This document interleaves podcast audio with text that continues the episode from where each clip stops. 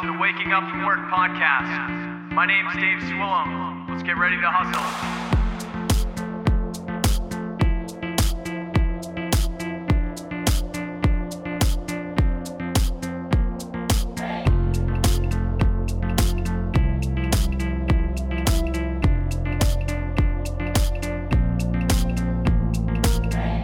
Hey, hey, welcome back to the Waking Up from Work podcast.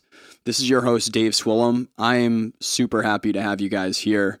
This has been unreal amount of fun, and I am sure as hell not slowing down, not stopping anytime soon.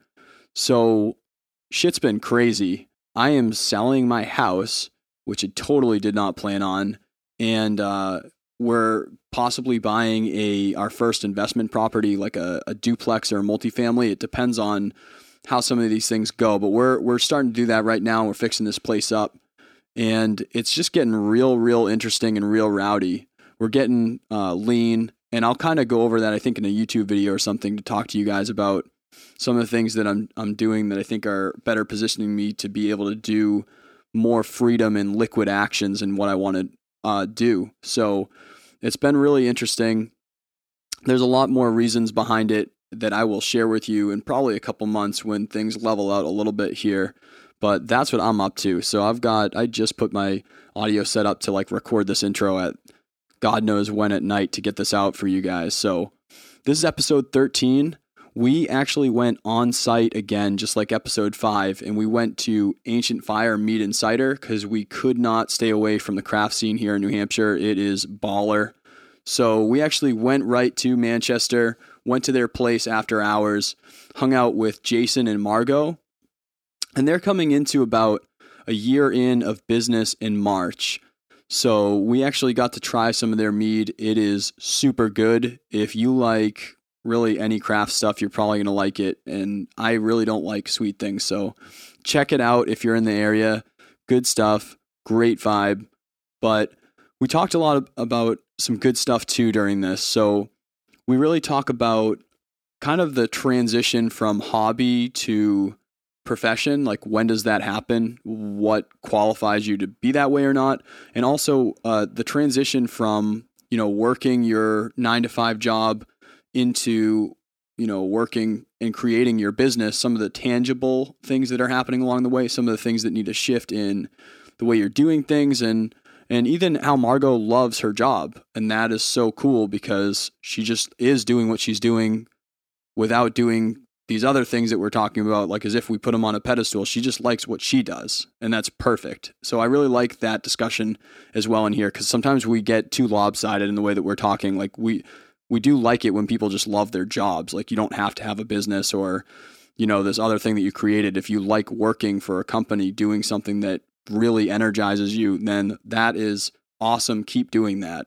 So, you know, the audio quality is not as good because we've got a lot of stuff going in the background and we're there, but the energy, the vibe, the passion of someone's face when you're inside what they've created and they're talking about it is on point. And I think that that always, always surpasses kind of the little uh, finickiness to it, but it's not too bad. So, without further ado, I welcome you to Manchester, New Hampshire's Ancient Fire Mead and Cider. Let's go. Welcome to the Waking Up from Work podcast, episode 13 in Queen City, Manchester, Mm-hmm. Ancient Fire Mead and Cider. Lucky episode 13. there Episode we go. 13 Manch Vegas. on Tuesday, the not 13th. The Not 13th. Yeah. Thank goodness. Yeah, welcome, guys. Thank you for having us. Thank. We're in your you were in your house. Oh yeah, we're we're live on set. I welcome to the podcast. So yeah, this is a little different. Normally, normally when we have people here, it's a little different. yes, what, that's true. What happens? People. uh, it can get very loud in here. Okay. Mm.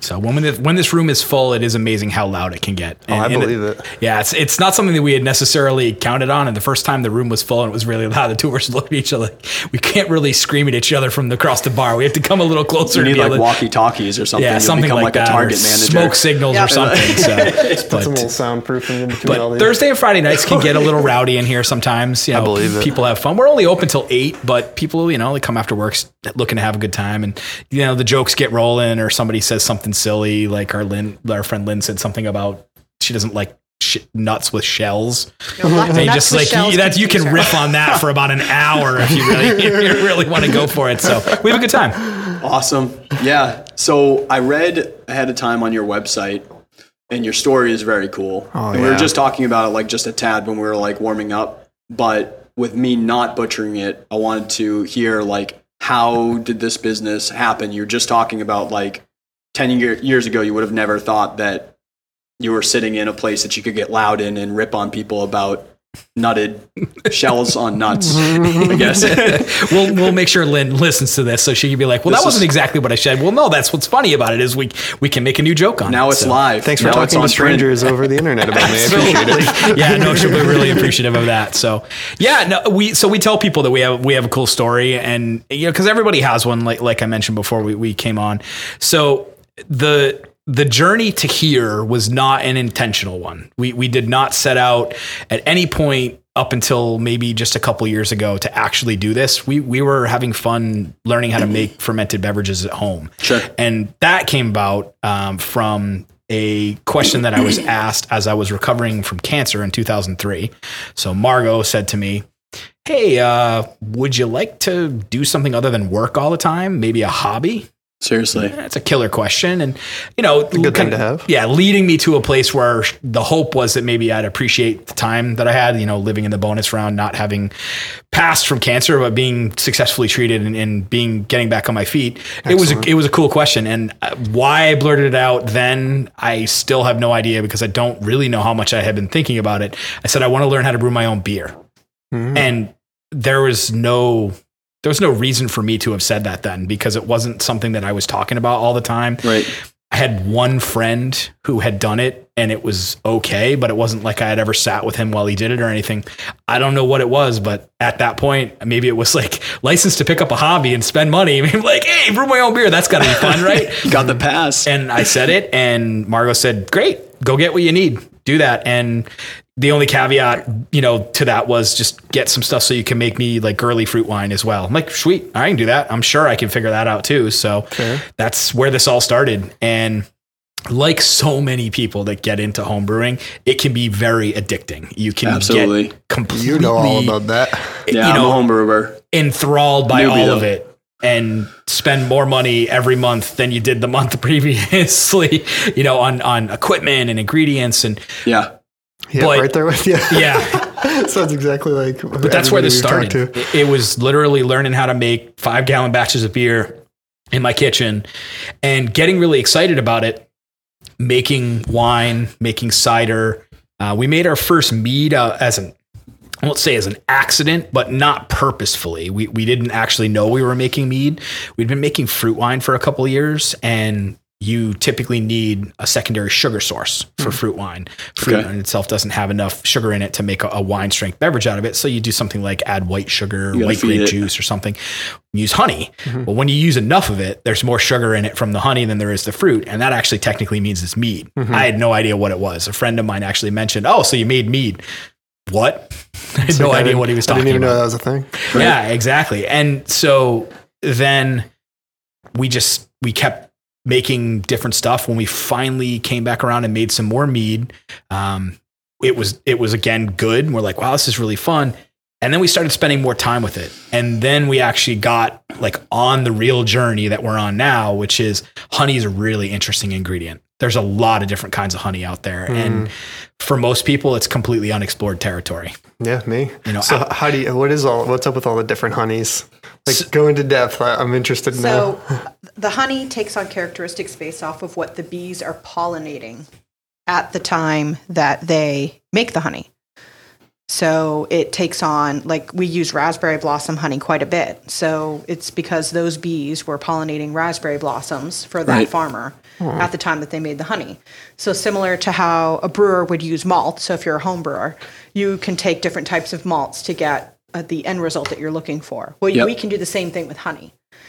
So, like our honey tasting bar, we're up to I think 18 different types of honey, and they go from very much like a dark molasses type of flavor all the way up to an extremely light honey. That you has like just a very light, sweet flavor to it. Very it. light and floral. that Wow. based based off of the vegetation that they're essentially That's so living on, the climate, the type of bee, like everything is going to factor into that. Even the season. Yes. And not even the local wildflower honey are all the same. And that's what's great about it is we can get wildflower honey from a couple different sources that are well all within a few miles of here. And those honeys are different because that bees bee the, the that beekeeper's bees, you know, are, are are foraging on whatever flowers are near them. Maybe that beekeeper keeps bees in their backyard and has a huge flower garden. So you've got these ornamental flowers which add a lot of character to their honey.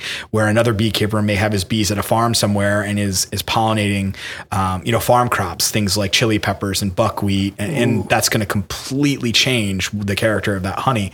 So we're not even we don't even have to go beyond the local area. We certainly have because we've discovered some honeys and along the way, just like brewers get fascinated by certain ingredients. Some brewers have a particular type of malt when it comes to needing, uh, you know, a certain attribute that they really like. There may be five choices, but they may like this particular vendor's one better because that vendor has a particular way they produce it and they just like the character it has in it.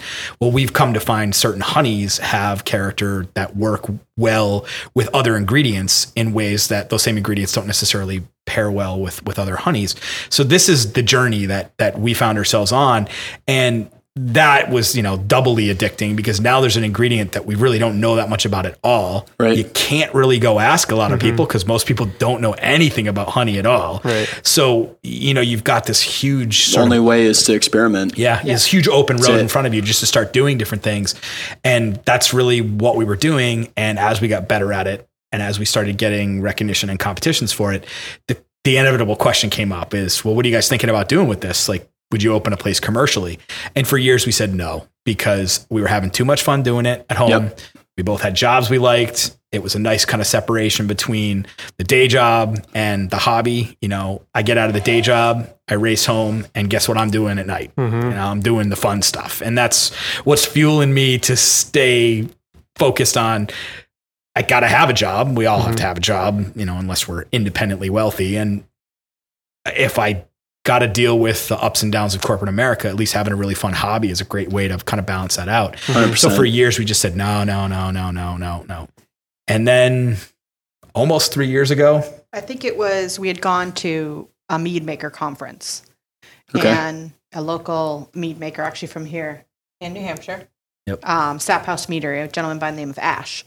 Uh, Jason was with him at this event. They were at an after hours event, and Jay always was introducing himself as an amateur mead maker because this conference, it's there's professionals who go and there are amateurs who go. Right. And Ash said, um, you know, he's really, he said to the person Jason was talking to, like, this guy's really kind of downplaying his skill.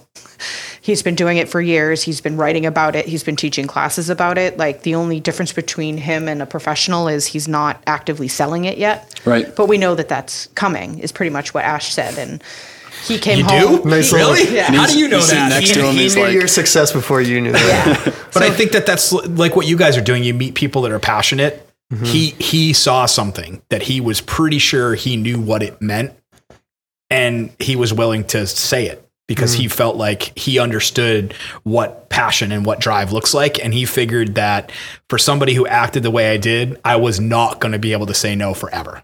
Right. Mm-hmm. Right. And, Because and of course he was right, but I was shocked to hear it that way. I'm like, really? What what do you know that I don't know? a different like so someone in a different situation who went after that hobby like you did right to get into it it could be they work their job and then they still like love that hobby but they hit it up like once every once in a while and they're like yeah I, you know i do this you're coming home and you're like i need to get to this thing that i want to do like you can see that fire in someone when it's like different when it's like once in every one you know once in a while versus going after it and That's because he- actually what happened. Is he came home from the conference, and he's like, "So, this is what happened, and this is what Ash said, and and what do you think? And I, I really feel like this is something I want to do. It's something we should do, and and what do you think? And I'm like, I mean. Yeah, I mean, people. You can't. You can only have so many prof because we have home brewer friends who have gone pro, um, that own their own breweries. And even they would say to Jay, they're like, ah, it's a, we can see it in you. It's a matter of time. You're one of us. It's a matter of time. and I said to him, I'm like, you know what? So many people that are doing this for a living have told you that you need to do this for a living, that I support that. Let's figure out what we can do to make this happen. Right. Just all the affirmation in the world. Yeah. So that was March of 2016.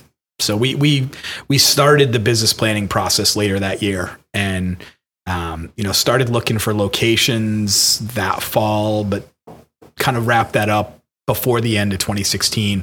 It's just we weren't seeing what we thought we wanted to see. We're like, all right, let's let's finish working on some elements of the business plan.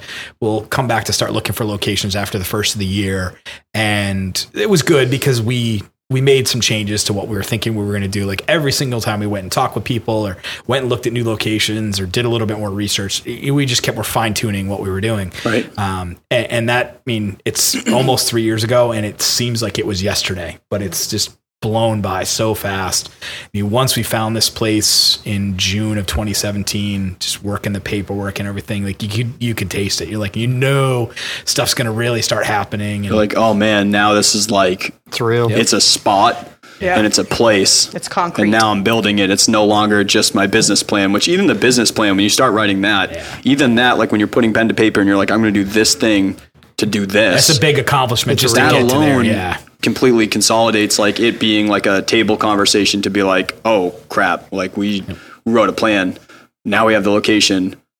Now I'm in my meadery and I'm like making stuff every day and that just happened. Like that's crazy. Yeah, so the gentleman that was here when you guys were setting up that left is actually a friend of mine. So I met him through a mead making group on Facebook, and he lived in Alaska at the time. Well, it turns out that his brother in law owns uh, Burnt Timber Tavern. Um, and brewery up in Wolfeboro, and he was actually coming out this way to live for a while to help them with the restaurant and everything. So he's been making some mead for them to have on tap there. So he comes down because he does some errands down this way, comes down to hang out. And so we were hanging out today, making some mead out back. And part of the conversation, you know, was just I looked at him at one point. I said, "Isn't this awesome? Isn't this great? Oh, that this is what we get to do. This Yep. this is our job now. Yeah. you know, and, and I don't take that for granted at all because it wasn't that way just a few years ago. Like I remember what it was like to get up every day and be on that rhythmic schedule of having to go to the same place and file in the building with everybody else. And oh, great staff meeting. This is going to be a great time, you know. Or oh, corporate, mm-hmm. you know, corporate executives are in. Everybody on the, be on their best behavior, and it's like, oh yeah, this is just Going through your motions. So and you know, exciting.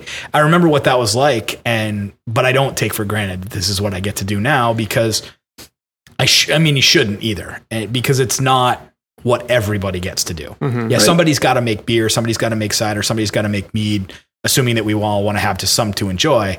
But being able to do, to do it sort of at your own direction because it's your own place, that's that's pretty awesome. I mean, And it's, it's been, it was three years, but we kind of had a long term plan.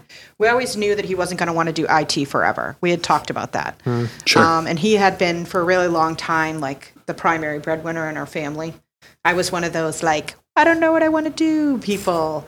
Um, and we talked about it, and I he ended up supporting me to get my master's degree. And our plan had always been like for me to take my corporate career to the next level so that he could start ratcheting down yeah. And maybe at, at the time we were thinking maybe he'd still do IT consulting a little bit, you know, part time. Yeah, and part-time or something just to- work at someone else's tap room for a while. Like we had different ideas. Um, so we, it, it really, while it was three years, it t- it was like a ten year plan that was executed, and in like in the last three years, I think it was. It was we finalized what that was actually going to end up being. there was a placeholder there Yeah. with a question mark of like what is this thing? And and we really didn't know was it going to be beverage related? Was it going to be i work part-time and i do you know nonprofit work? Like eh, there were all kinds of things that it could have been. Yeah. and it just seemed like not having kids so not having all those bills to pay both of us having had good jobs for a long time you know being able to save some money there was lots of possibilities you know and so some people thought they were pretty sure this was going to happen but most of those people would freely admit yes but they did not they did not make you feel like they thought that for sure. Mm-hmm. It- it- people would be honest and say they always told us no. So whether we thought we knew something or not they were always they were always honest that they weren't really thinking about it that way. Mm-hmm. So, so I mean, how you get here then for like a lot for a lot of people, I'm sure you hear this is that it's you feel like you're kind of fumbling through different things, and there is something at the other end of it. I was never bothered with having to absolutely know what it was.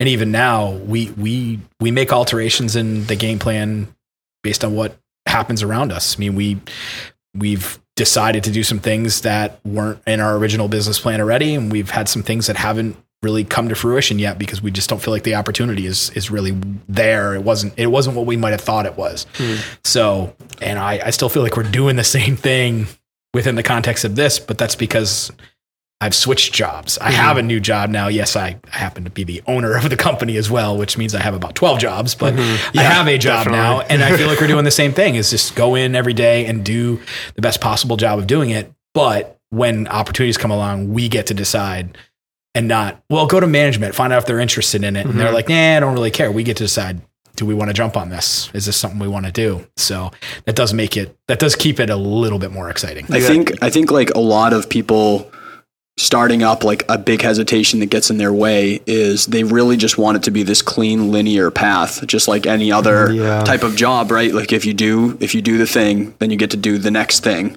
but it's not but small business and entrepreneurial or like starting a, a it's passion never like it's that. not clean. And and it sucks because people are you know so used to so many things that are that way like but but it's not a clean thing. And it's like once you get past that it's not clean. Like there's there's some things that i just have to like completely just believe in. And that's like the worst because they're like that's not concrete there's some things i have to flat out just believe in Am I convincing myself of this or am I, I hope this works. the myth. And then there's other things that like obviously calculated risk. Like you're you're assessing things and then you're you're you're getting mentors. Like there's a million things that you can do to like reaffirm it. But like just like you're saying, like you're in it right now and there's stuff that I'm sure that happens daily where you're like just like you're saying, like that wasn't in the business plan for this person to do this thing or for this resource to do that or for this But to hit the is. thing. But uh Deal with it. I gotta keep breath in and out every day. So I have to I have to navigate it.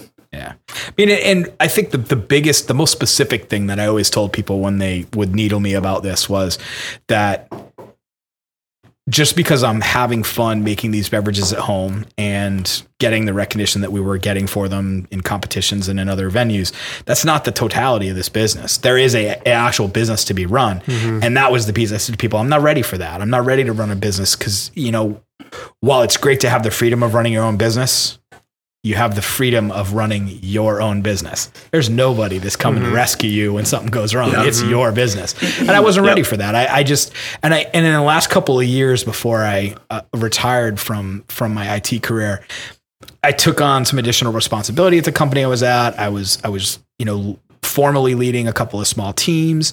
I was I was seeing the the level of patience and um sort of reserved initial judgment you need to have about a lot of stuff to be mm-hmm. an entrepreneur. And so I could feel like, all right, so I'm, I'm getting more comfortable with this. I'm, my attitude is more oriented to what I need to be able to do with this because it, it's it, like so many things in life.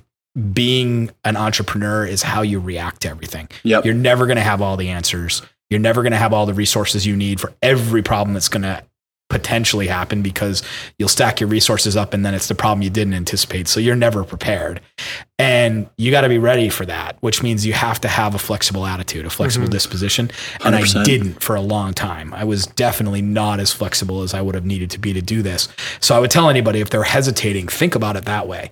And if you get kind of bent about stuff that happens at work on a regular basis, think about when that happens and there isn't anybody else to share that with. Or keep it mm-hmm. running. Right. Or just if you're just going to get bent, it. then your mm-hmm. business is not going to succeed. Your your business is going to take a stumble that day because you're going to be focused on being bent about something that happened rather than okay, what do I do now? What's mm-hmm. what's the answer here? Like assessment of the Yeah. situation. It's like a flinch. It's like you waited too long to like react. It's like okay, like you have to be able to take the hit. you have to Hesitation be is able to stay calm. Yeah. And, and that's in where, so where, when you're distracted by, you know, ah, God damn it, why did that happen? You know, and you let that go on too long and you're getting yourself all twisted up and, you know, overly dramatic about it and everything, you're missing the opportunity just to react and be like, Right. okay, yeah, this is my thing. And, you know, this isn't going to kill my business. So I just got to come up with a really good answer right now that'll smooth this over.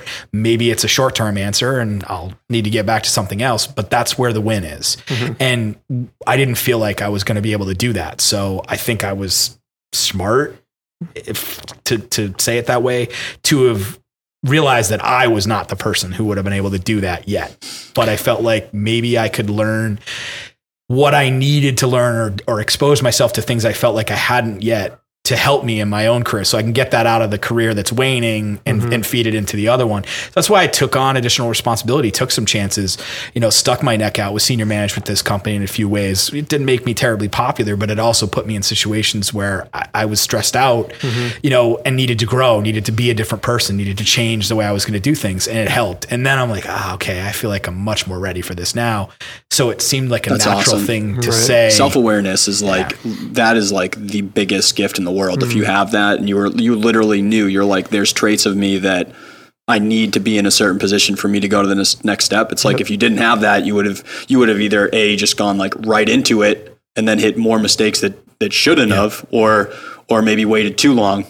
So that's crazy. That's awesome that you had that. So Margot, how honest of a, a statement was that? Was that was that pretty spot on? That was pretty spot on. I mean, and people ask me too. They're like, "Oh, well, he, you know, you're still working, you know, the full time day job, and and he gets." I love how they phrase it too. Like Gets. he gets to do Ancient Fire full time, and I actually find that amusing because speaking of self awareness, I I actually like my day job. I mean, yes, it drives me crazy on a mm. daily basis Yep. Yeah. Um, but I had struggled for so long to find what I wanted to do that now that I am doing something that I'm good at that I wanted to do, I'm okay with the fact that I go do that every day and and and he's here taking care of what needs to be taken care of. Sure. here. Also, you have to have if you're doing this in a partnership at all, you've got to have 100 I completely trust Yeah.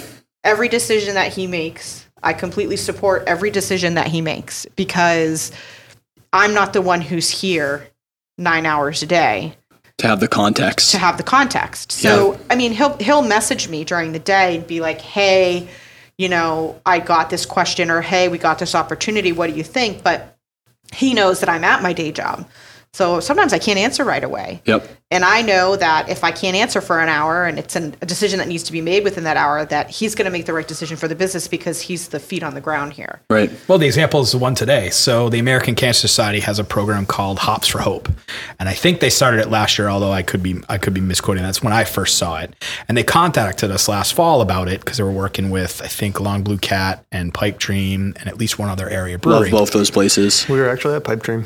Yeah. They, I mean, and we have we're on the beer trail here, which has been really fun to. Mm-hmm. I was to going to ask about that. yeah, we can we can definitely We'll- get, we'll we, get into yeah that. we can get back to that. So Sick. Um, so we were actually in the midst of our own American Cancer Society campaign in the fall at the time they contacted us. Being a, a longtime cancer survivor, we've actually been very active with American Cancer Survi- Society for a number of years. Awesome. And so we brought that into our business. So we said to them, "Hey, we really can't do this right now because we're, we're finishing up with that, and then we've got one for the food bank that we're doing, you know, through the end of the year. But you know, let's catch back up." Well, I saw on Facebook today that they posted, you know, please, you know, let local breweries know this is something we're doing. And so I contacted them and basically I had made the decision we're going to do it. I picked a date. It means we're gonna we're gonna set a percentage of our proceeds for the evening. They're gonna get donated to the American Cancer Society.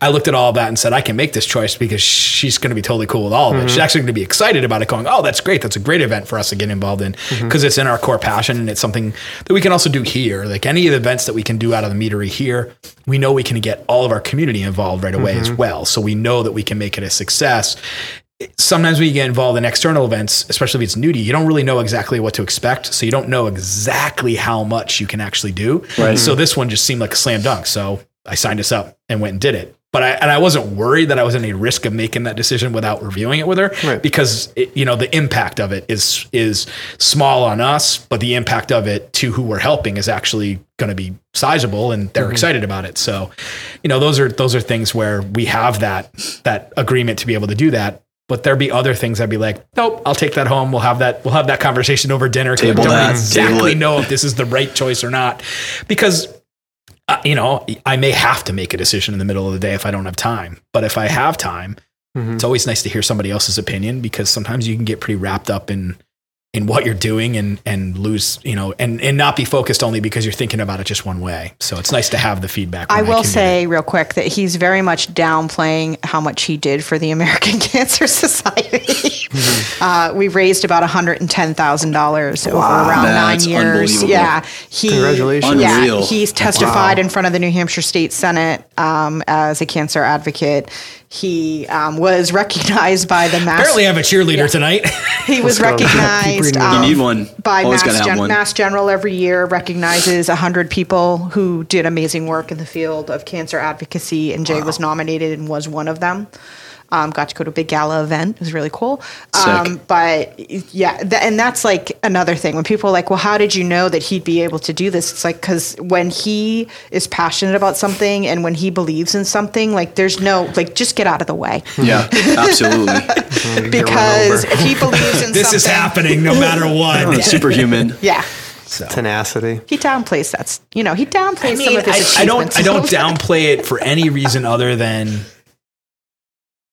I mean, if you think about it, this story, I mean, it's in our, we're in our, what, 16th something year. There's so much. Yeah. There's so many pieces. I mean, we've actually run long on podcasts before because people keep asking questions, and the I mean, we just have answers for all these crazy things that we've done.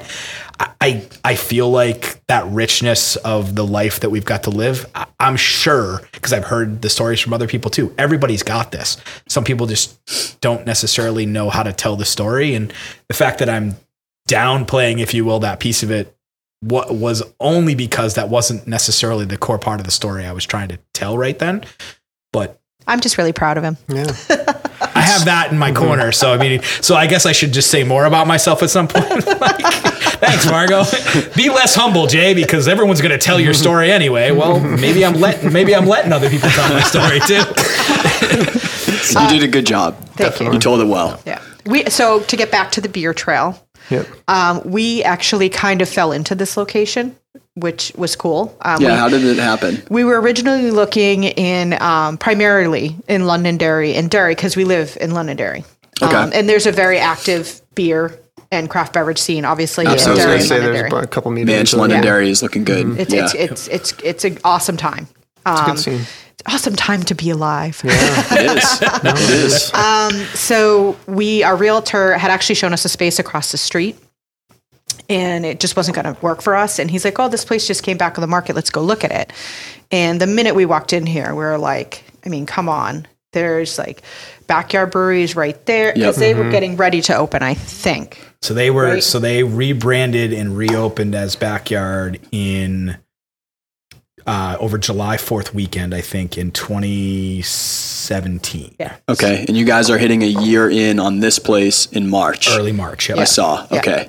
So we, between that and then we knew like, you know, Pipe Dreams is up there. We knew Long that Blue Long Cat had had the was coming opening. soon sign Yeah. forever. You know, Yeah. when they opened December 2017. So, you know, in a mile and a half stretch of road, now you've got three craft producers. A set on Saturdays, especially.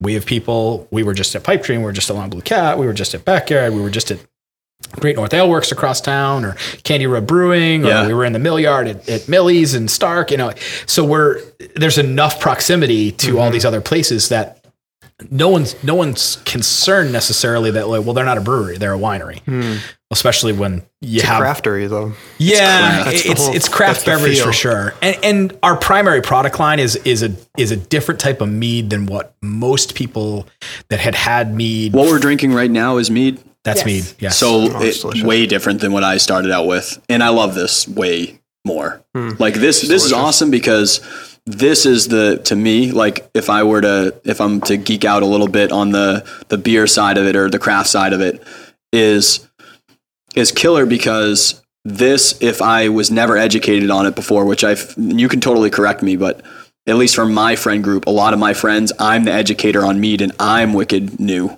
in mead, mm-hmm. right? Mm-hmm. But this you give to any of them and just don't even tell them what it is and they're in. Yeah. Yes. Whereas other mead, I still love because I'm a wine drinker too, right? But that's not the same bridge to me as this right here, which like Yeah. right in line with cider taste. But but I like this even more than cider. This is good. Yeah, this this was done this was done on purpose. So let me introduce to to to you what this actually is. So this is a product called Making It Happen. So this is actually the second in what we call our Maker series. So our Maker series are meads at seven percent alcohol, lightly carbonated, single honey. So this is actually made from blueberry blossom honey. Cool. So the first one in the series was called Maker's Legacy and made from raspberry blossom honey. And we've subsequently done versions with orange blossom honey, wildflower. We have a second with wildflower coming. And I think cranberry blossom honey will be the next net new one that we do. Mm. Awesome. These are a great way to understand what mead at this level of alcohol and the carbonation can actually be. There's no other ingredients in it except for that honey. It's a great introduction for people for for a very social, casual version of mead, something mm-hmm. that you can actually drink a glass of and be like, oh, wow, this is fun. Like we hear a lot of interesting things about people's perception of the other meads that they've had. We hear too much alcohol in some cases. We also hear too sweet in some cases. Um, we hear a few people say too too wine like. I think this because of the carbonation, they, they bring it back to sort of a beer and cider experience, Yeah. which it, it certainly it- it is a, a a very good parallel for. But we we made this particular beverage our core offering when we started. Um, we didn't introduce the stronger meads, which we do actually make um, until July, so we'd been open for a number of months. Cider didn't come online until about June as well, and we did that because we wanted to introduce people to a new version of mead. Very we knew cool. we weren't introducing people to mead per se because w- we have competition in the state of New Hampshire. There's Moonlight Meadery in Londonderry, Yep. Sap House Meadery in Ossipee. They'd been open for eight years prior to us, so they certainly had plenty of, of time to evangelize for mead, which we greatly benefited from because a lot of people know what the word mead actually means. Right. Um, It's less of- education for you Yeah. than you had you would have had to do 15, exactly. 20 years ago. just ago. to introduce the idea that you could ferment honey and turn it into an alcoholic beverage. We do get a lot of people who come in here who know it has something to do with honey, but they don't really understand what. So we we made this beverage sort of our, our central focus from the beginning, and it's still the thing that we make the most of uh, because we wanted to give people another option for um, an alcoholic beverage. Um, to sit next to cider and beer because we had so many occasions where we could just see that somebody was sitting somewhere and there was just not a beverage choice for them. Sure. Either they didn't like beer or couldn't drink beer and the cider options were pretty dismal, not really big into cocktails or wine, you know, and just wanted something else. We just thought, wow, you know, sessionable mead would be awesome for people mm-hmm. because you can do so much with it too. Like we're, we're you know, so this is like I don't want to call it a starter mead because it's not really the right way because it's it's got a, a good deal of its own a good complexity intro. to it. Absolutely. But it is a good intro because it doesn't have all this other stuff hiding the honey flavor. Like you get the honey flavor there. You definitely do. If you were to taste the blueberry blossom honey, you would actually be really amazed at how much the you can immediately get the flavor parallels. There's Mm-hmm. nothing hidden here. You'd be like, wow, okay, that really does taste exactly like the honey. Mm-hmm. And and that's what's been fun about this particular series because we're able to introduce that to people. And they say, what is it supposed to taste like? The honey. Well, what do you mean? We'll go over to the honey tasting bar, go find a sample of blueberry blossom honey, take a taste of it, come back, take a taste of this, and then tell me what it should taste like. Right. And they do that and they're like, oh, yeah, it should taste like the honey. Tastes exactly like what I just ate. And they're like, okay, so what does that mean for all the different honeys you have over there? I'm like, well, what do you think it means? They'd all taste different, wouldn't they? And you just to see the moment where you just see the person's mm-hmm. All the be- all the like, bells and like, lights. I don't even understand off. what you just said right now, or like just keep coming back. Mm-hmm. Just keep coming back and you'll see it in action and it'll make way more sense to you that whatever's over on that table you tasted, I can turn that into a mead that tastes almost exactly the same. Some of them work would work well this way, some of them wouldn't. That's the knowledge of the maker. I, I have that information. I'm always checking out new ingredients, honey being one of them. So sometimes I might not make this particular style mead with a honey because it's saying, eh, it's not going to work exactly the way people would want. So it's got to land well for gluten free market, right? like does. gluten, like people who cannot, they just physically cannot drink a beer, Yes. and they can drink cider, and then this now, What right? we- because sometimes think- people are cornered at cider when they go out with their friends, and then it's like if you go out to a brewery, which now obviously is so much more popular, what other choice do they have? And that's why we're actually so Great North Ale Works. We t- mentioned them a little earlier. So they're a brewery here in, in Manchester. A friend of mine, Brandon, just started brewing for them. He was just here. no Yeah, way. It's just here on Friday night. Yep. Friday That's- with his, I think his dad. Oh, too funny. Yeah. That's too funny. Small world. But yeah, they have good stuff. Rob and Lisa, uh, who own the brewery, are Sure. very good friends of ours. They're, they've been in the same homebrew club as us uh, for like the last nine years. Um, so uh, they've been huge supporters of us, and they have a guest tab because, like us, they have a beer and wine license, so they can serve other people's product. Cool. And they have they have put us on tap originally because they liked our stuff and they know that Jay knows his stuff. Um, Yeah. And it has gone over so well that I mean we're on tap there almost all the time. And I think the reason is what you just said is that people can go there and if you want to drink beer, drink beer.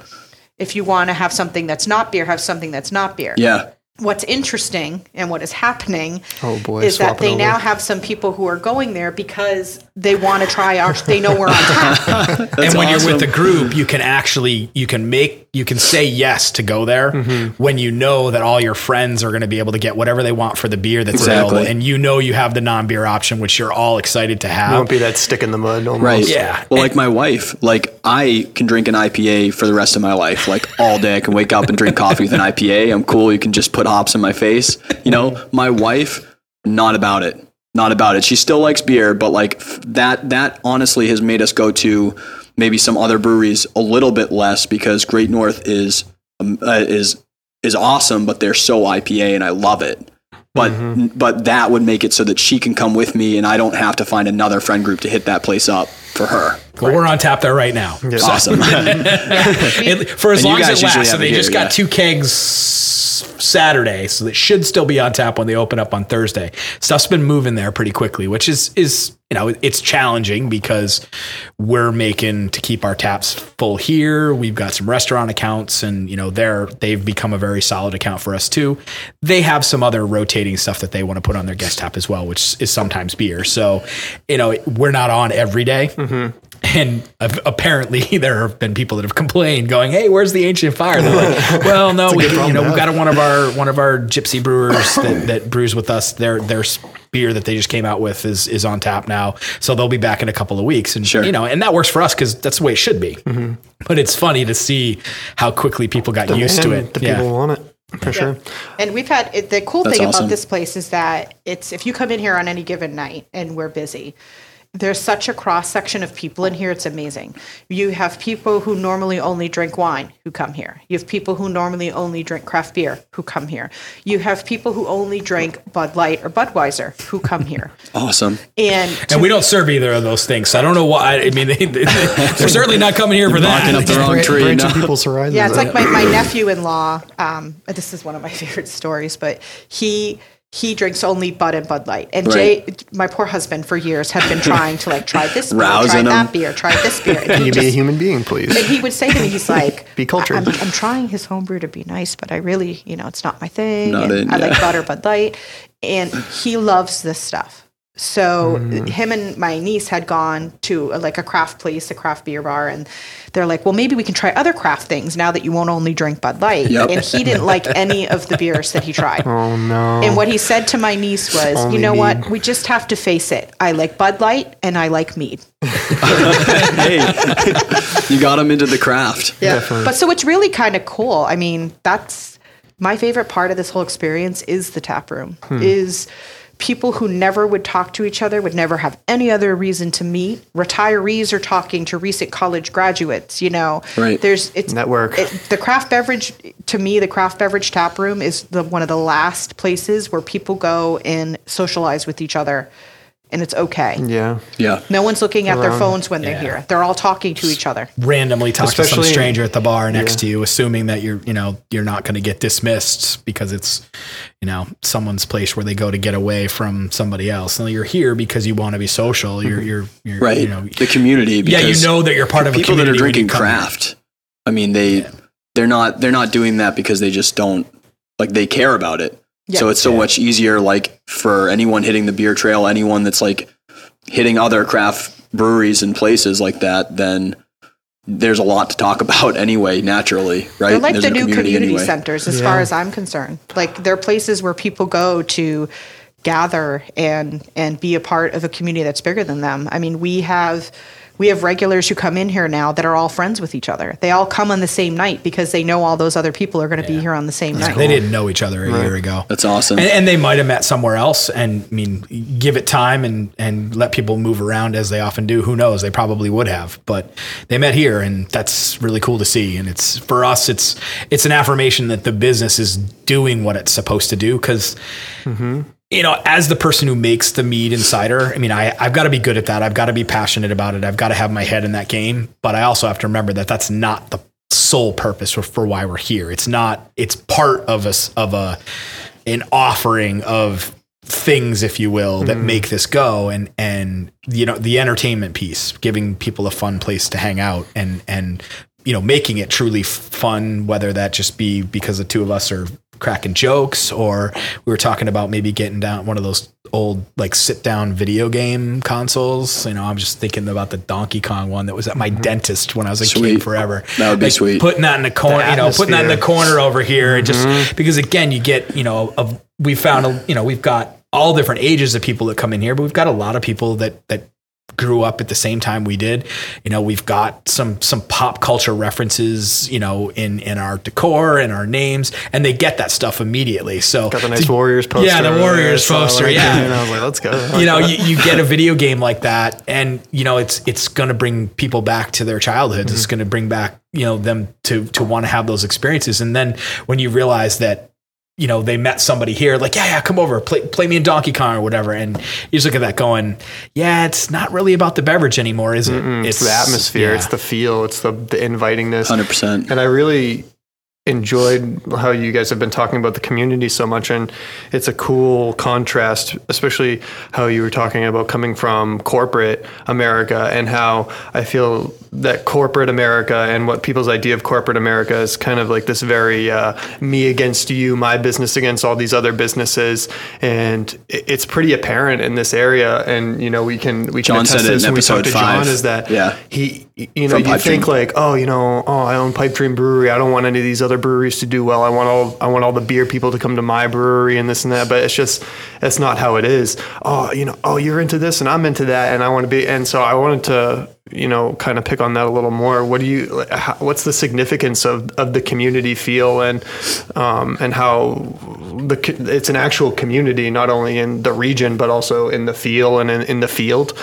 Um, how do you guys like cultivate that in between other business owners and and other corporations? Because even what you were talking about the American Cancer Association um, even even stuff like that in corporate America is different um, giving money and whatnot whereas you know with you it's it's personal Right. you know this is my business I'm giving to this It- it- I which feel is like it why a it can really work. it That's why it can really be successful is because it is personal. We we I think we we did another event for the food bank at the end of the year, which reminds me we need to go drop that donation off by the way.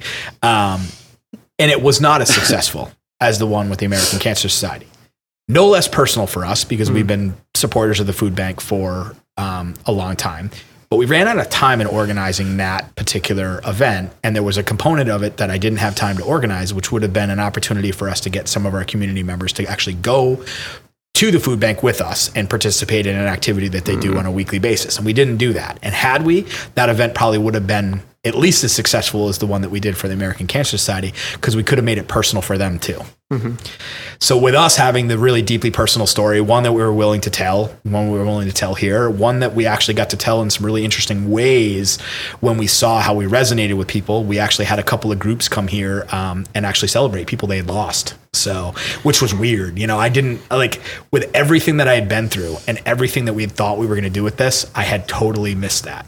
Like I had not thought, oh, wait a minute. So people might actually come to celebrate with us, even though they might be celebrating like a sad end hmm, for them, but it's it's therapeutic for them. It would have been an opportunity for them to be like, we know we're in the right place. Mm-hmm. These people get us. these are people that understand Right. So that event was wicked successful, and we understood why. The next one we did wasn't as successful, but that's because we couldn't make it quite as personal, and we didn't do the piece that I that I wanted to do, which we had originally talked about because we were running up against the holidays and running out of time. Yeah. Had we, and we will, we're mm-hmm. going to get to that. I think it'll change that. So the, the personal piece is is is extremely important when you're trying to engage with everyone. You you mentioned something about the breweries and competition. We all are technically competitors with each other Yeah. because everybody's got a limited number of dollars in their pocket. They're going to mm-hmm. allocate it some of it to go out and drink and hang out with their friends, Yep. which means some of us aren't going to get any of it mm-hmm. on a given week and some of us might get all of it. Depends on you know depends on the person's thoughts on where they want to go and what they really like and some people just get really focused on a particular brand and that brand ends up getting the windfall of their their resources. But we are all in competition with each other and it can it can be kind of challenging when you realize that because we're all flooding the market with mm. come check us out. Check mm-hmm. this new release out this and that and we're Yeah. we're playing to that. We might be using a little bit of FOMO sometimes to mm-hmm. cultivate interest and everything. So we're all playing this game where we're twisting people's emotions and trying to tend to see, you know, whether or not they'll lean our way or or, or not on a given Battle occasion. for attention. Yep. Yeah, and- Always. Everything. That's like the theme of this whole entire podcast. It is, and, know, and we can be pretty ruthless with each other as business owners. I mean, given the opportunity, I mean, and, and as the competition ratchets up, I am sure that there will probably be situations where you're like, "Wow, those two places don't seem to really like each other," and it's it it, it isn't that they don't like each other necessarily. It's this that one or both took a good shot at the other indirectly Right. by being successful. We're in the same market. yeah, yeah. Yeah, at a, at a point in time, Not like the how can I other wanted beat on other person? It's just like business. Yeah, and somebody came along, ate the lunch, walked away, and, you're- and the other one's like, "Oh man!" And then somebody did it the next time, and you and you might think that they're battling each other, but they're battling to get the community's attention mm-hmm. yeah. because there's we only have so much attention to pay. I mean, mm-hmm. there's, there's only so many hours in the week. That It's I'm like a trade off because like obviously you guys pick this area and this guest tap stuff. Like there's there's so much happening inside there to feed each other, right?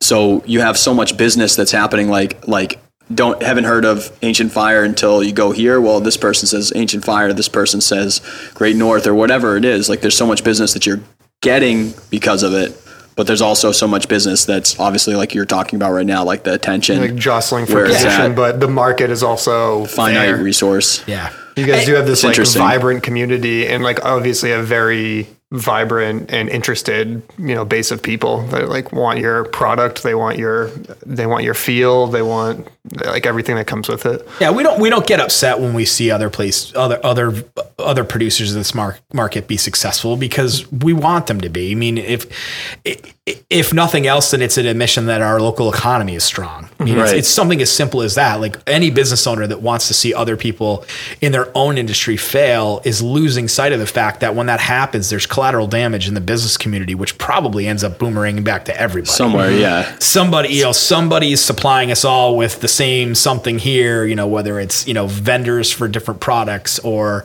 um, you know a, a bank that doesn't invest in craft anymore because they had one go belly up on them you know. Sure. there's, there's who knows what it could actually be. But you know so we don't get upset when we see other people be successful because we think that's actually a good thing. But as we mature as a company being new right now we we have a lot of benefit of people are discovering us and when you discover something new in this craft community it gets exciting Yeah. Ooh, we got to go check Buzz. this place out i've never heard of this before um, it, it won't be like that forever Right.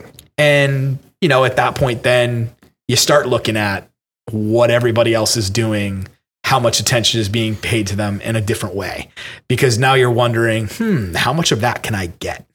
What do i have to do to get it? Now you're now i'm not so much worried about am i taking it away from anybody else as much as am i am i broadening the pie and can i slide in and and and get a piece of it that because i've made the game bigger because of what mm. we're doing then i can get my piece of it and nobody suffers because of it. I mean ideally that's what i would I, I would love for it to be the case because i don't want anybody who's already been out there doing their thing to to take a hit but we are all in competition with each other. Mm-hmm. People's Healthy ta- competition. people's Yeah. tastes and preferences are going to you take found them a pocket like obviously like this type of meat is something that i haven't had at, Yeah. ev- ever and i love it right? So like you're creating a po- you've found a pocket and you've created a pocket where you've created a whole new market and you have a nice spot to sit in but then it's not wrong to say that like other craft lovers will latch onto that and that's an existing market that's been there that you're tapping into too. So it's just natural Somebody actually asked me last weekend, you know, do you think there's anybody who's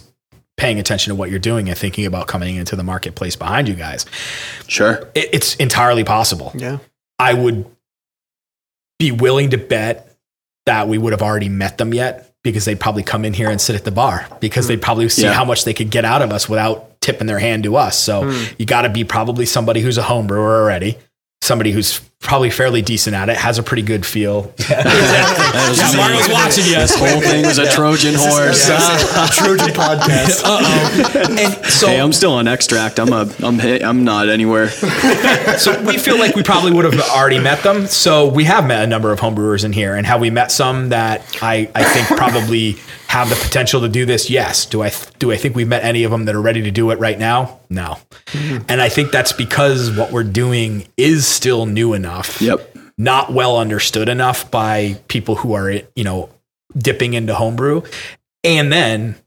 There's a business that you have to run to be able to do this. That's not easy to do. It's not for there's everybody. yeah. It's Yeah, there's not a absolutely. low barrier here. There's a pretty high barrier to go and do this. So, am I that worried about it? Not really. As soon as we start identifying that there are people that are coming in here on a regular basis and starting to kind of poke around at details that would make me think that they're they're thinking a little bit more about this than sort of just personal fascination.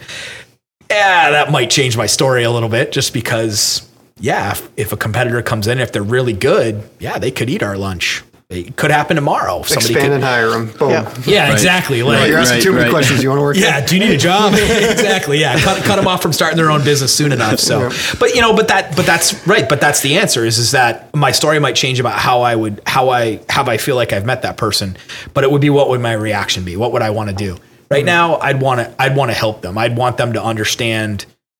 Do you know how complex this business is to get into? Is there something I can do to help you with that? Because you need to understand that before you do it. Mm-hmm. Understand that well before you get started, and you'll be all set. So I probably would help them be a more potent competitor mm-hmm. because I'd want them to really understand. If you really want to do this, like here is how you want to do this in New Hampshire. I, I probably would be actually helping them really take a shot at us. But I'd But be we all- had people help us. yeah, and people help us, so we got to pay it forward. We kind of so how we know people in the community is um, we kind of lucked out a lot. Uh, so we been a members of Brew Free or Die, which is the biggest home brewing community in New Hampshire, at least. Awesome. Um, and uh, so Rob and Lisa North, who own Great North Ale Works, Brew Free or Die members. Paul St. Ange, brewer at Backyard Brewer, used to be a Brew Free or Die member. Michael and Bernice Fairbrother of Moonlight Me- Meadery, uh, Brew Free or Die members. Um, so For fear die, check them out. Brew Free or Die. Yeah, Uh, definitely. Check it's them a out on small. Facebook. It's a small. We don't get a world in every kickback for industry. mentioning that Yeah. either. No, that's fine. Yeah. And that's, I've noticed that. I, I think that's what's wonderful about it is just I can I can plug you and help you, and I expect nothing in return.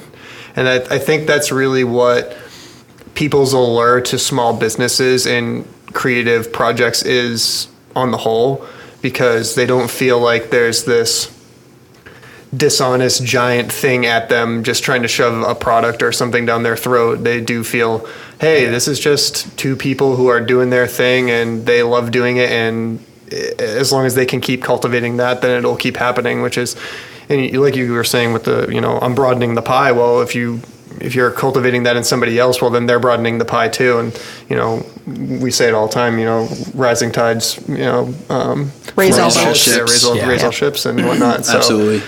uh, I think that's a, an important aspect, and it definitely is something that you guys touch on quite a quite a bit when you're talking about the other people in the community and how important the community has been in you guys getting off, and how it could be important for other people getting off.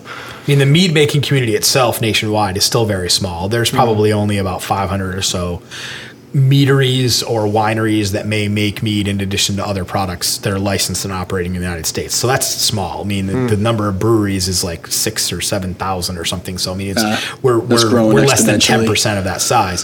So it's it's a community that that you know people do know each other fairly well, but there are still a lot of people in that community that I've never met because there aren't that many opportunities to to meet them. There are a few nationwide events that are done, you know, in the within the meat industry. So there are a couple of opportunities every year to, to go and meet people. But you know, we last year and this year we haven't been able to make that only because we're we have a business to run here and, and we're Right. focused on our, our local marketplace. So you know, but we have had a number of mead makers who actually have made the trip here, um, and we've got some others that want to make the trip, and we will help them however they want because we feel like they're doing the same thing in their local marketplace that we are, which eventually, as we grow our influence beyond just say, you know, 30 miles of Manchester, New Hampshire, which Right. is pretty much where our influence is right now. Once we grow beyond that, we're helping with that rising tide throughout the country because mm-hmm. we're, we're making a mark on a region and saying, hey, mead. It's a thing here. People should know about it more. Multiple styles of mead. You know, we're, we're we've introduced a, a, a different style of mead than what people have been used to in this area. So that that raises the specter of what this thing is. So if they're doing that in their region, and people being as mobile as they are, people are going to start seeing mead more and more Yeah. as they travel. Going, wow, this is a thing everywhere. This then is it's a kind of different game. Yeah. Yeah. Right. Like right now, you go into a Hannaford's and you can walk by a bottle of Moonlight Meadery on like a small little end cap shelf, maybe, right? But Yeah. how crazy would it be to think that, you know, the kid who's in college right now walking in to grab something to go drink for the night walks back instead of getting like a, you know, a six pack of woodchuck or something. They're like, hey, I'm going to grab this six pack of ancient fire right now because it's awesome. You know what I mean? Like that's that that that happens when that industry changes like that. And I think we have a culture too nowadays, especially with younger people, where they are more adamant to. I mean, maybe I'm speaking anecdotally a little bit, but I'm more likely if I see, you know, local this X whatever it is. That's a fact. Um, I'm just like, oh man, the I would much generation. rather. I would much rather support this local place than buy a, a six pack of Bud Light right now. Um, and that's just you know I don't even care what your product is. That's just the fact that it's it's local and people people like to support local things and people because that's just a reflection of you. You know that's just somebody who's in your community who's really probably no different than you are. They, that's a that's a guy who lives down the street from you or a woman who lives down the street from you. that gets back to the health of the mm-hmm. local business community. I, I mm-hmm. mean, I think at the heart of it, you know, people that embrace local, they're they're they're thinking that there there's an impact that their dollar has mm-hmm. spent locally that it doesn't necessarily have when it's spent elsewhere, and we know that that's we know that that's certainly the case. And, mm. and Yeah. and I, I think with beverage, its localness i- is actually there's something here that people don't necessarily understand because it's never been this way for, for most of the people that are alive in the United States right now. Almost every neighborhood had its own pub, yeah. you know, mm-hmm. That's like Germany. in, in years past. Yeah, and there's places where you go, you know, countries you travel to where it's still like that. So I think that that's what we're all we're all launching back towards. Although some of us don't necessarily know that that's the case and wouldn't really understand what that meant because we never saw it. So it's it's lore to us, but it sounds cool and it sounds mm-hmm. neat. So under the guise of well, if we produce something locally, we can get a local community to rally around us, you know, for the health of our local business environment but there's also this other piece where the neighborhood bar model is starting to reemerge. Mm-hmm. And I love that. yeah, and I think people are, are gravitating towards it, whether they realize or not that it's it's an old and very traditional type thing. Definitely. Whether that bo- whether that is present for people or not, I don't think really matters because it's clearly working. Mm-hmm. But I that's something that you know it's a twofold thing. Not only are you helping the local business community, but you're also you're also paying tribute to something that used to be this way that people took for granted. That sure. you know the bar you went to was the one that you walked by on your way home from work. Yeah. you didn't go two streets over to that bar unless, of course, you were meeting a friend or something like that because you had your own. You had your own neighborhood bar. The guy, your house was literally across the street. You knew the guy who owned it. Mm-hmm. Why weren't you going to go there? That's exactly where you were going to go because everybody you knew was going to be there when you went. Mm-hmm. And I think that that's what we're getting back to. And that makes it fun too because you have that. Where does this go?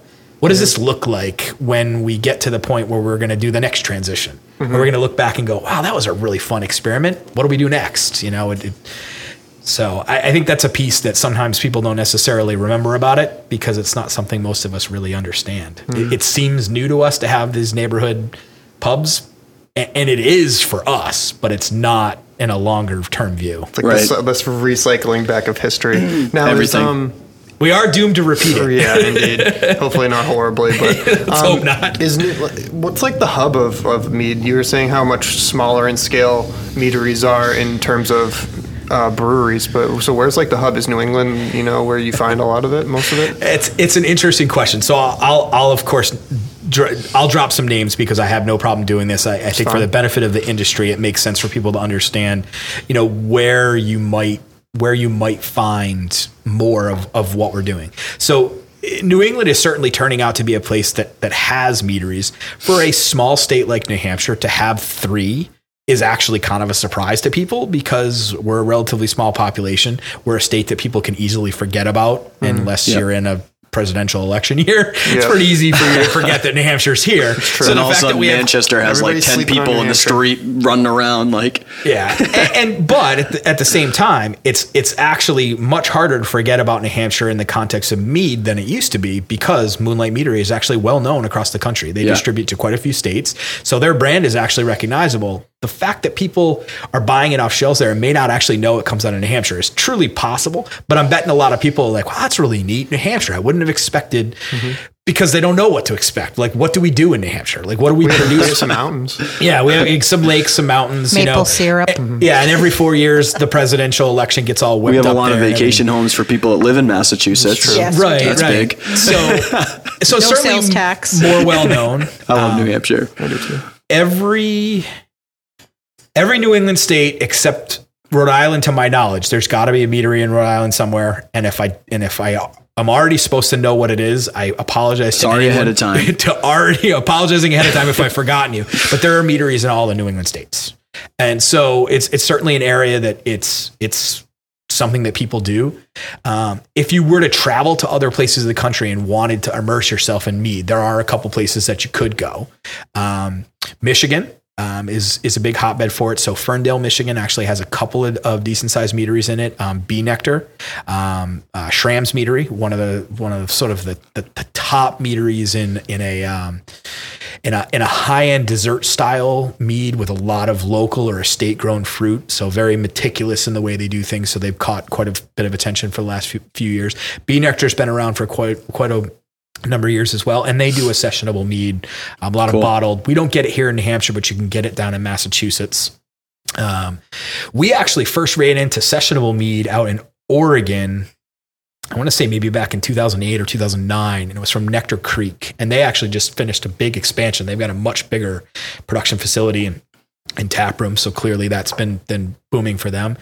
California. Um, I was just in San Diego last May and visited a relatively new meadery that was there. Um, they've had two or three more mo- open up in the San Diego area since. Um, Austin, Texas is where Meridian Hive is. Um, they make sessionable mead, um, some of the best that I've actually had. The last time I hung out with them, they had actually won, I think, four gold medals in, at the international mead making event for their sessionable meads that year. I mean, and, and you, you try them all, and you're like, no, no kidding. These are, these are really good. Like really, really clean, great flavors, really easy to drink, which is, you know, what the style of mead is supposed to be like. And, and so I've kind of ringed the country. You start in New England, head out Midwest, Oregon, California, back to Texas, but honestly, everywhere in between. We we have friends that are opening up meaderies in Kansas, in Maryland, The Dakotas. the Dakotas. I mean, more in Michigan. So it, it's everywhere. But because there's only a few hundred of us, mm-hmm. it's easy to miss it. Right. Right. Unless you already know about it, someone's got to introduce it to you, or you've got to see it randomly on tap somewhere going, hey, where's that from? Get on the mead game, people. Yeah, I mean, and that's what we're trying to tell people is is that travel, you know, travel to, to find it. You know, you you've we've got friends that open up meaderies in in Delaware and Maryland. Recently, we had someone in from Washington D.C. I said, hey, within you know, I, I think an hour, maybe two hours of you, there's a whole bunch of new ones too. They never even heard the names of any of them because just like us, they're small. Their sphere of influence is fairly small. Their advertising doesn't reach that far beyond their local area. A, because we're not big enough yet to magnify that type of reach. And B, you don't really want to because you can't satisfy the demand of the local audience you already have. You know, you mm-hmm. go too crazy and, and advertise too much, you're, you're going to be chasing expansion like mad in this because when people finally do have it, they do generally fall in love with it. And Yep. it's, Absolutely. the product does do a good job of selling itself, which is a nice asset to have right now as a, as a new business. Mead, you know, Mead has has been, I think, easier to sell than I thought it was going to be. Um, Especially cruising elm. yeah, so cruising elm, our Concord grape flavored mead. I, I, I, it's going to be the bane of my existence. I am going to. I can't make enough of it right now, and right now I'm on a schedule where I can't. I can't actually accelerate the next batch of it I want to make, and I really want to, um, but I can't. I'm I'm going to sort of back up against the wall for timing to be able to do that, and we might run out of it again this weekend. But if Jason is listening, we will have it on tap for the Super Bowl. He's one, of, he's one of our regulars, and he insists that every time the Patriots started winning, when he started drinking Cruising Elm while They're watching the Patriots. You Patriots. have to save Here one. comes the sports. So literally Yes. within like 30 seconds of them winning the game on Sunday, he had pinged us on Facebook Said, like, I I'll be in and to said, "I for the will be Super in Bowl." for the Super Bowl." Oh my god. yeah. So so I, I think you know it, it's Superstition. It's been a little bit easier to, to sell than we had thought it was going to be. I mean, and, and does that last forever? Probably not. Just because once you saturate people that are naturally inclined to want to try new things, you're going to work a little bit harder to penetrate into an audience that, that you haven't you haven't messaged to yet. But it's been great to to to be able to have the product really sell itself. When people come in, sometimes they're like, "Well, I don't really know what to expect. I don't know what to think."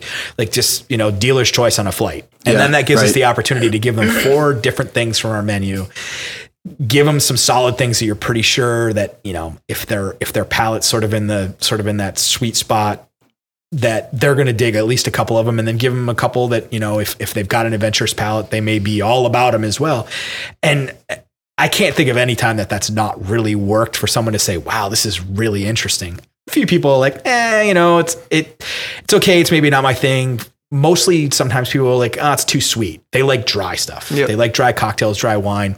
Yeah, you're probably not that be jazzed about what we're doing here because it does have sugar in it. And if you're really like, if your palate's just averse to to the sweet flavor, if it's just not that exciting to you, yeah, it you might leave here with less than than an excited opinion about it because it wasn't for you. Preferential. Yeah, but it's it. But we've never had anybody say that they thought the stuff was horrible because it was too sweet. Hmm. It just like it's not really for me. Right. Some people people ask, "What's the driest thing you have?" We have some that are drier, so we'll load them up with a couple ones that are dry, and as an intro, that usually works pretty well. And sometimes they'll try the sweeter ones, going, "Oh, I didn't think I'd like that as much, but I actually really do like this." Sweet. So I could go on probably forever with you. Um, but I do have to cap this out. Yeah. I think you said something that you had to like you had to run somewhere. You Oh were no, we just before. have more. I just have more production work to do out back to finish up my day. So Forever. yes, that hour that hour did go by really fast. That fast. cruising didn't elm, So- he's just out there laboring on that thing. No. Uh, actually, I wasn't doing anything at all with that today. So, I, it, it, what's funny about it, I'll, I'll tell you why I'm back up against the wall. So, the way we produce our stuff, something like Cruising Elm gets flavored right before it gets finished up. So, it needs mead that's already been fermented. That mead came out of a tank today. It needs another day or so to ferment. So, I'm on schedule to keg it on the 31st, which is when I want to do it, which is next Thursday. I'd love it if I could do it sooner, but I'm not going to be able to if it were two weeks from now, I'd be able to actually keg it and have it on, have it available before the end of the weekend, so we wouldn't run out. But I mm-hmm. just can't because of, of how quickly the supply has has crashed with it. So what I was working on today is actually other stuff because there's nothing else I can do. Mm-hmm. I Right. can't make it any quicker than that. And so we might run out again this weekend. We've actually already been out. For part of a Friday night and one Saturday already this month, so we're, we'll have a riot by the end of the weekend It's if we do if we do it again. And, and we saw I don't some. Get my cruising out. I know. I'm like, I, God They're damn outside. it. They're breaking the windows. just flipping cars. And we saw something that first day. It was not on tap this month that I didn't expect that we would see. People went home with an empty growler. They did not want anything else. It is the oh. one thing that they love. They came here. They had a Vicious. flight with other stuff in it. But the growler was Cruising Elm. And if they couldn't have it, they were happy to try some other things, but nothing sang to them in a way that they'd be willing to fill that growler with it and take it home. They'll wait. I did not expect to see that. And it's, I mean, you got to love that. How can you hate The demand. yeah, that they Yeah. love that thing so much. And, you know, so you, you go home kicking yourself going, eh, I guess I should have made more of that the last time around. You could drive yourself nuts with that. Mm-hmm. It'll, you'll never be able to, to do that. I could make only that for the rest of my life and sell it so that I wasn't sitting on piles of kegs of it and I'd probably still run out of it. Mm-hmm. Right. Because if, it- if people really like it that much, they'll find it. Sells itself. Yeah, they'll find it. So, and, and so it's been very exciting to be able to do that. And we hope that we have some other products that have actually been harder to keep on tap. We've not invested as much in making them as frequently. We are doing more of that now because people kept asking about them. So we're probably setting ourselves up to have a couple products like this before the end of this year where we just can't make enough of it and it it disappears every once in a while for a short period of time just because of our production schedule and we just hope that people will be patient with us about that. Like we don't need a riot. Like let's, you know, can we get you It'll something come back, I else? promise. Exactly. Yeah. Trust me, it'll be back in two weeks. So So I've got four questions that I ask every time at the end. I changed it because I used to have a question where I said, "What made you initially get into it?" But like I kept getting that like every time. Like I got it. Like I know why you're here. You know. so now I just go right in. We get the feel. I ask, um, "What is the biggest mistake that you've ever made in this process?" And everyone's super positive as an entrepreneur. So like everyone's like, "Well, I didn't. It wasn't a mistake because I learned from it." there are no what What's like something that you'd throw out there, just like maybe is like someone who's getting either into this industry or any business for themselves, that you'd be like, "Hey, look out for this," or maybe do this a little bit differently than I did because this wasn't the best way. that's a good one. Um, I guess transition from corporate America to this. This is my business. I am very passionate about this. I do get to do this full time. But make no mistake, I am working harder than I ever did before. Sure. anyone is thinking about going into the beverage business and you rock a desk right now, go and volunteer at a friend's brewery for a day and just make sure that you're willing to do that day after day after day because it's backbreaking work. And I worked a desk for 25 years. I was not immediately ready for it. I've gotten mm-hmm. used to it. You can condition yourself. It's like working out. It's like strength mm-hmm. training. Like you can condition yourself. So I, you know, I, but I've also gotten used to being sore all the time. So I, I guess it's not so much of a mistake as just misjudging the impact of it. Okay. And it will have an impact. So, but if you're if you're coming from a place where you labor, the impact will probably be the opposite. Don't focus on that that part alone. You know, are you are you similarly capable of of you know like the cat in the hat, twiddling the plate and all this other stuff on multiple fingers at the same time? Like, Right. can you do all that stuff? And, and that piece we were ready for because in corporate America, you you learn how to do that pretty quickly. Hmm. The laboring piece, I knew it was hard work. But as I started working in friends' breweries in the summer of 2017, as we're getting work here, I'd come home and I'd be like, "Oh man, I'm, in, right. I'm in for something because this was a long day and I'm already sore and tired." And yeah, I stack that up six days a week. Absolutely. All right. So on the flip side, what's the best idea that you've had throughout this process? Um, from my perspective, Oh, Margot's got it. uh, it was our hashtag. That's true. That's true. Hashtag Delicious. delicious, AF. AF. Ah, Which- Who made it? Who made it? The, uh, Oh, the social media Yes. groundbreaking So, maneuver. I think what's funny, and you'll appreciate this because you know you were mentioning being a millennial, Yeah. is that we will have younger millennials come in. And They'll- they probably they'll eat whisper this Hey, I heard really- that this- this- this was really quiet delicious. to me. They'll be like, "You know, this has a different meaning, right?" I know it's called the double entendre. And my, my response is always, "You know that I'm not that old. like I understand what the Twitter is and the Facebooking." Even though you're not really the one that does it, you got a guy for that. I know that that's not a pound sign. Thank you. Yes. So I would say between that, between that and understanding from having a conversation from the beginning that our primary goal, like the mead is great and the product is great, but our primary goal was to build as much of a community as we could, and like it's paid back in so many different ways that we never expected. Like we have so much support from our core people who love our product, who love our place. That I mean, we a couple weeks ago I went to the wedding of two of our regulars. They invited us to their wedding. Awesome. Yeah, That's and- crazy. I've only known them for a few months, so I mean, it's not like we, it's not like they, they, we knew them and they started coming here. We, we literally met them here, and wow, that's great. Right. I think um, the hashtag is is definitely been very important because it's very very engaging for for people for sure. Yeah. uh, we put it on a T-shirt, you know, so people see that. I think we get comments on it probably at least at least once a week. I I I would I would say at least that much. That's So awesome. I, it's still it's definitely still paying back a lot. Cool. Uh, where do people keep up with you guys? I know that you're inter- involved in like a ton of different communities, where do people keep up with Ancient Fire in general, other than the flat out tap room? Like maybe they're in another state or something, and they they want to keep up with you. Uh, that would be well. Right now, if you want to know what's going on, the best place to go is the Facebooks.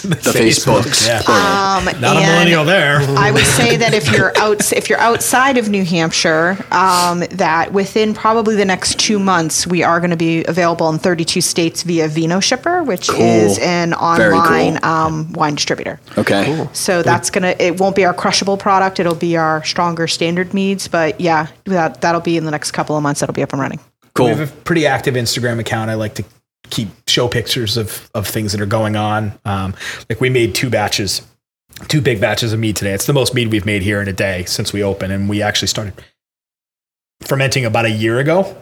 So it's a big move for us to actually be filling up two tanks like that today, just because we need to get ahead of, of demand. So one of the other things that I, I think is important, and I and I mention this every once in a while to people. I don't know how many people are paying attention um, in the local craft community. We're not in the booze business. People will be surprised to really understand. Like, take to heart, you're not really in the booze business. You're in the entertainment business. Yeah. And when you really understand what that means, you'll focus on all of the areas work together. The beverage has to bring its piece to the party, but you've got to put everything else around it. And when you focus on the fact that people are coming to you for an experience, they want to be entertained, or they want to have fun in conjunction with your experience. Sure. So being here to be able to hang out with their friends may be enough for them to have fun. The beverage adds that piece to it if you can provide that and you can remind yourself that you're in the entertainment business and you want to make sure that people are enjoying themselves, not just because they're drinking. It's not just like a. There is no build it and they will come, right? So you can build the sickest meadery ever, and your mead could be amazing, right? And people are still going to buy it.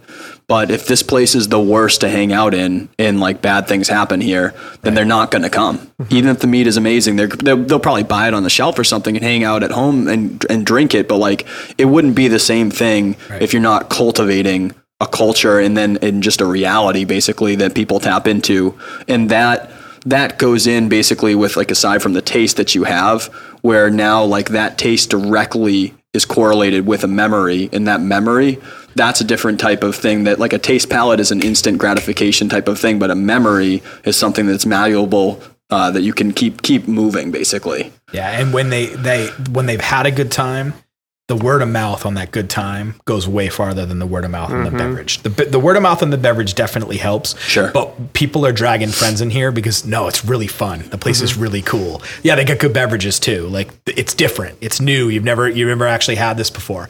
So it's it's understanding what business that you're in here. And I think it's evolving for the beverage business. I think more and more businesses are starting to realize this. And and I didn't invent this. The chief economist for the Brewers Association actually outright said this at a meeting I was at last year. Said, just get it out of your mind that you guys are in the booze business. Yes, you make beverage alcohol, but you're in the entertainment business. i love that hmm. It's it's an activity for people, and you got to remember that. So This is I a love place to be. yeah, it, it's part of them having a weekly schedule of activities for fun for themselves. Hmm. That's how people see it. Cool. It's not just booze. Awesome. Awesome. well thank you guys for having us at this is your fantastic. meadery and it won't be the last time that you see us for sure Yeah, next we'll time i'll be hanging out well i'm hanging out right now Thank you I'll for having us on the show. anyhow. This Oh has my- been it's our awesome pleasure. AF. awesome af She's got derivations on the hashtag. tomorrow waking up hashtag waking up from work.com hash like af you know Yep. like, like whoa what happened What was it? What was it last weekend? Be prepared AF and come Yeah. get your growler Be fills before prepared the storm. the snowstorm.